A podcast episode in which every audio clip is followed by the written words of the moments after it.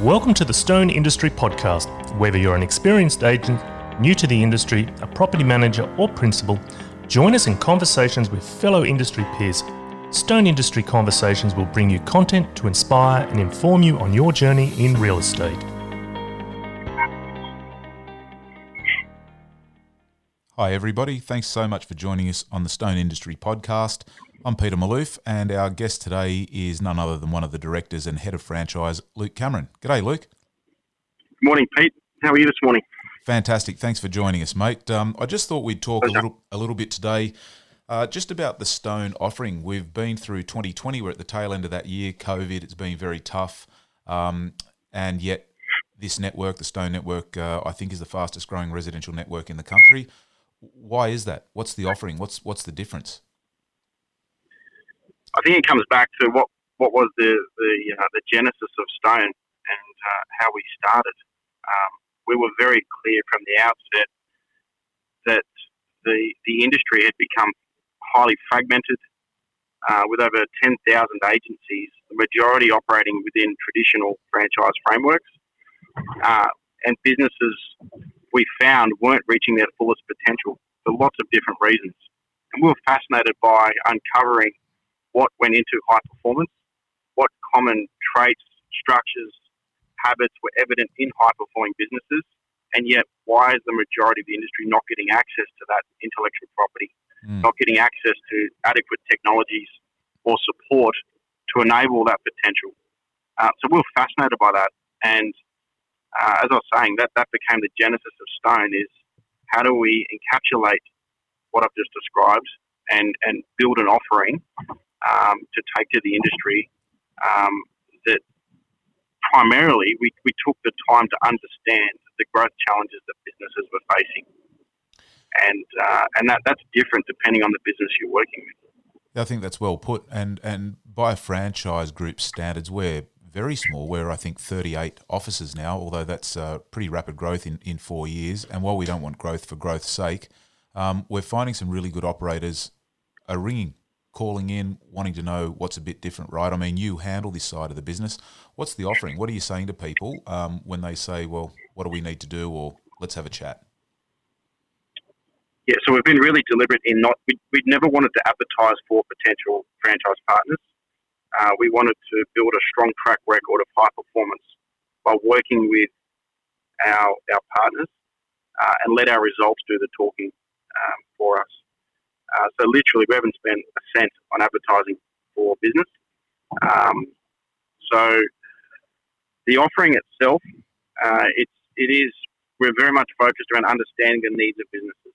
Every business is at a different stage in its momentum, so we're not a cookie cutter type offering where you're getting access to a national brand um, and an off the shelf technology solution. Mm-hmm. Uh, we're deploying all of the necessary resources that enable a business to get into that state of momentum. And everyone has a different set of objectives within their business and challenges. Um, so it's not a one size fits all approach. But primarily, the needs of the business um, tend to be focused around recruitment, how to attract and develop more high quality people in all aspects, whether it's property management, administration support, leadership, sales management, agents, of course.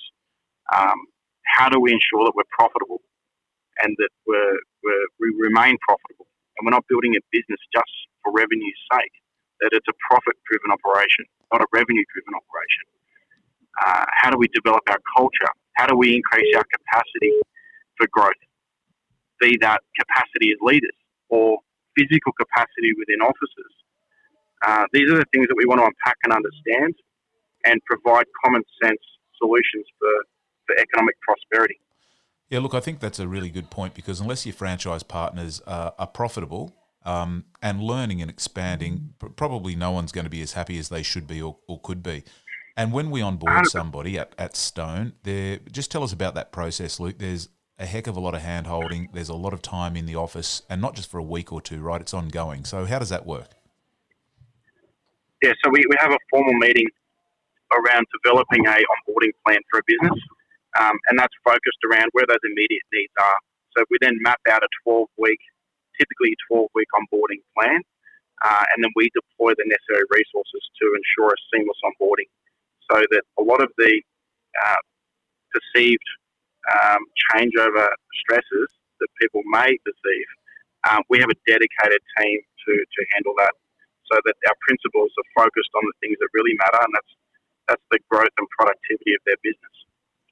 We see our role is to remove a lot of that stress to, uh, to, create a really clear pathway to, to join the organisation. So that's through having um, a dedicated person uh, at the senior management level at Stone who specialises in HR, the head of people, who will get in there and help them recruit, help them find new people, identify all the prospects in their area that that might be um, people to have a conversation with uh, during or shortly after a rebrand. Is that right? Yeah, it could be recruitment. It could be financial modelling, cash flow modelling. So if an office needs support around um, you know, what, what, what does our cash flow modelling look like year one? Um, what is the impact of one, two, three, four recruits joining us at various points in the year? Yep. Is that going to be a profitable decision for us? How is that going to affect our culture? Um, do we have the adequate resources to support onboarding of new talent? What does our onboarding process look like for new people in our business? Yep. Um, they're, they're, just yeah. There's, there's some of the things we look at, but it's a bespoke plan um, but it comes back to the principal primarily, Pete. Not all principals are prepared to lead through change. Yeah. And and those that are, and those that are, have strong situational awareness of their limitations and their strengths, are the ones that experience the most significant growth. And you know, one that comes top of mind is, is Ray Fidel at our Susie office. He went through a major mindset transformation in a very short period of time as a result, his business, has, these markets has doubled. Um, and he, he's, a, he's testament to someone who's been really honest around um, the things that, that they need to work on and the things that they're, they're very strong in and prepared to listen to and, and implement what it's going to take to, to affect change in yourself, but also within your team. And yeah. uh, as a result, he's, he's, he's achieved a level of success that uh, we didn't think were actually possible from when we started first started talking. Look, recruiting people into a business, retaining those people, and growing the business is is obviously what it's all about. So we have a head of people that, that can help in that regard. Um, yourself, our CEO, uh, general manager. Uh, there are a bunch of people around in the network that can really sit down with the principal and offer hands-on support, training, coaching. Uh, uh profit coaching is something I know that Stone do. Tell us about the profit coaching. What, what what's that all about? Well, we find we found that uh, a lot of businesses that we're speaking with, um, we, we, find they're on a treadmill. So they're they're, they're operating from month to month um, with a gut feel on on on their, their their financial position. We wanted to get very deliberate. We understand that you can't change the scoreboard just by looking at it. So we understand the levers that affect profitability. We then provide detailed benchmarking reporting back to officers. So whether you're small, medium, or large, um, you can see realistically whether you're metro or regional how you rank within those specific uh, performance bands. So, but regardless of the, the maturity, and, and not just within Stone either, right? I mean, that's a national benchmark across the industry. Yeah, yeah, across the industry. Um, and the other challenge with that is, as we find, is one of the biggest hurdles principals make is making that transition from being the lead agent into becoming a business leader. Um, and point. financially, the, the, the impact around that is how do you backfill your GCI contribution to the business? So you've then earned the right to um, to bid that position, and that, that's the dream for a lot of principals is if you took their contribution out of the business, how much of the business is actually left? So that's why recruitment is high on the agenda for a lot of real estate principals.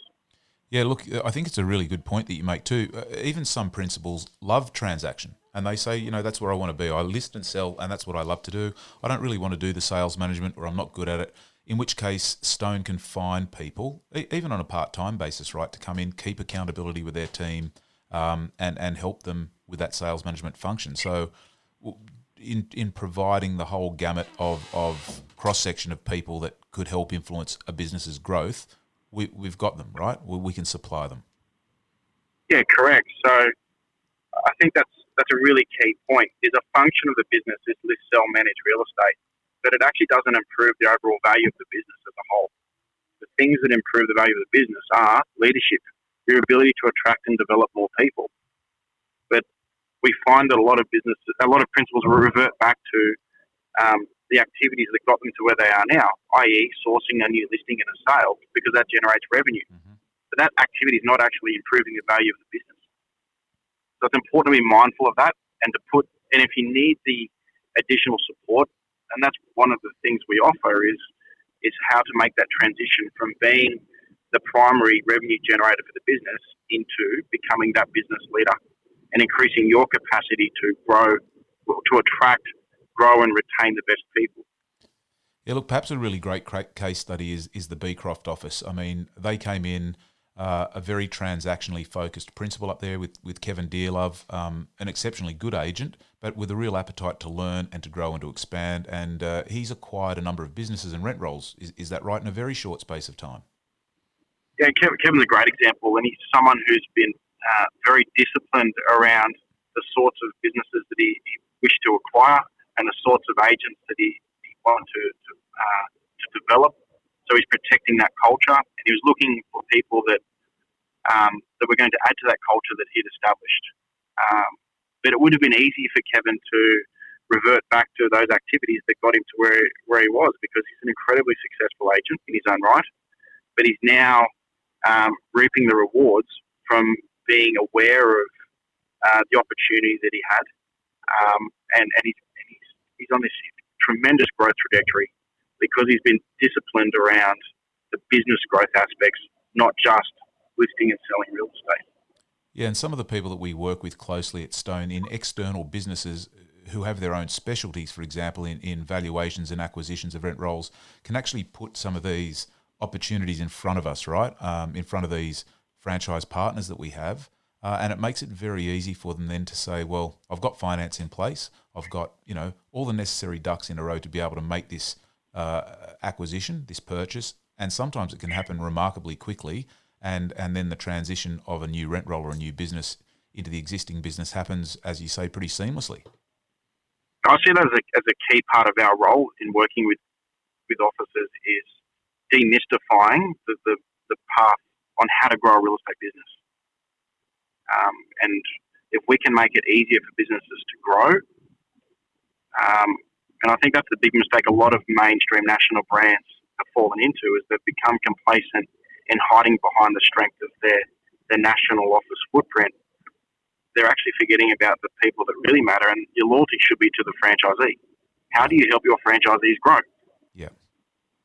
That's and that's through talent attraction, that's through business acquisition, um, and and developing leaders at a local level, developing their skills as leaders. Yeah, and as a result, then, yeah, sorry, Pete. No, no, I beg your pardon. I didn't mean to cut you off. I think you're making a really, really good point. And, and obviously, things are busy. We're moving out of COVID, we're, we're at the end of 2020. Uh, you, you've got some help now. I mean, things have gotten so busy for you, and, and you are being selected with the partners that, that we want to partner with, franchise partners. You've put somebody on. So, what's the What's the next 12 months look like for the Stone Network, Luke? We've got some exciting new markets heading into. Um, obviously, Victoria, we, we, just launched in Victoria before COVID, um, and we're now advancing conversations in Victoria, and we've appointed head of growth in Victoria and Lauren Wild, um, and also in Queensland with Scott Kelly on the ground in Queensland. Um, we're up and running there with we've only been up and running there for a short period of time with four offices already. But we've got some exciting new announcements coming in, in Queensland with some incredible businesses coming along there. Um, and also New Zealand. Um, we will be launching in New Zealand in the not too distant future um, next year. So, uh, yeah, we're heading into some new territory. But what we're finding in most markets and what's consistent is that most areas, whether in New Zealand, be it uh, in Queensland, Victoria, New South Wales, is most areas are highly fragmented. There's lots of businesses. In Australia, there's over 10,000 real estate agencies trading. Yeah. And most never reach their fullest potential. We want to challenge the status quo. We want to challenge the cognitive biases that exist out there right now. Let's not settle for second best. This life's not a rehearsal. We've only got one crack at it. So why don't we give it our best shot and create the most amazing opportunity for our business, for our families, for our communities, and do it well. And uh, that's what drives us is how can we improve, and clear that path for growth for our franchise partners. Look, Luke, that's in a really in, in, in, a really supportive manner. And I think where our business has evolved to to now is we've developed this incredible culture of sharing around ideas and referrals, and it's unique. We've not seen it in any other group because we've experienced the other side. Yeah, I agree with that. We know, and uh, our our responsibility and our duty to our loyal franchisees is to protect that culture. And the number one driver for, for our team is to ensure that we're looking to work with businesses that are happy to contribute to that culture because we know that they're going to get a hell of a lot of value as a result from the culture that we've developed. Really well said, mate. We really appreciate your time. Thanks for sharing uh, on the industry podcast channel for Stone. This has been Luke Cameron and Peter Maloof having a bit of a conversation today. Of course, if you have any inquiries, you can contact Luke directly at the Stone Real Estate Network. Uh, Luke, have a great day and a lovely weekend. Thanks for your time. Cheers, Peter. Thank you. Thank you for joining us on the Stone Real Estate Industry Podcast. To learn more about us, be sure to visit us at stonerealestate.com.au. Now, if you haven't done so already, make sure you subscribe to the podcast on iTunes or your favourite podcast player so you don't miss out on any future conversations with industry peers. While you're at it, if you found value in the podcast and the conversations on today's show, we'd appreciate a ratings on iTunes or simply make sure you tell a friend about the conversation we had. Be sure to join us on our next episode with more information to inform and inspire you. Bye for now.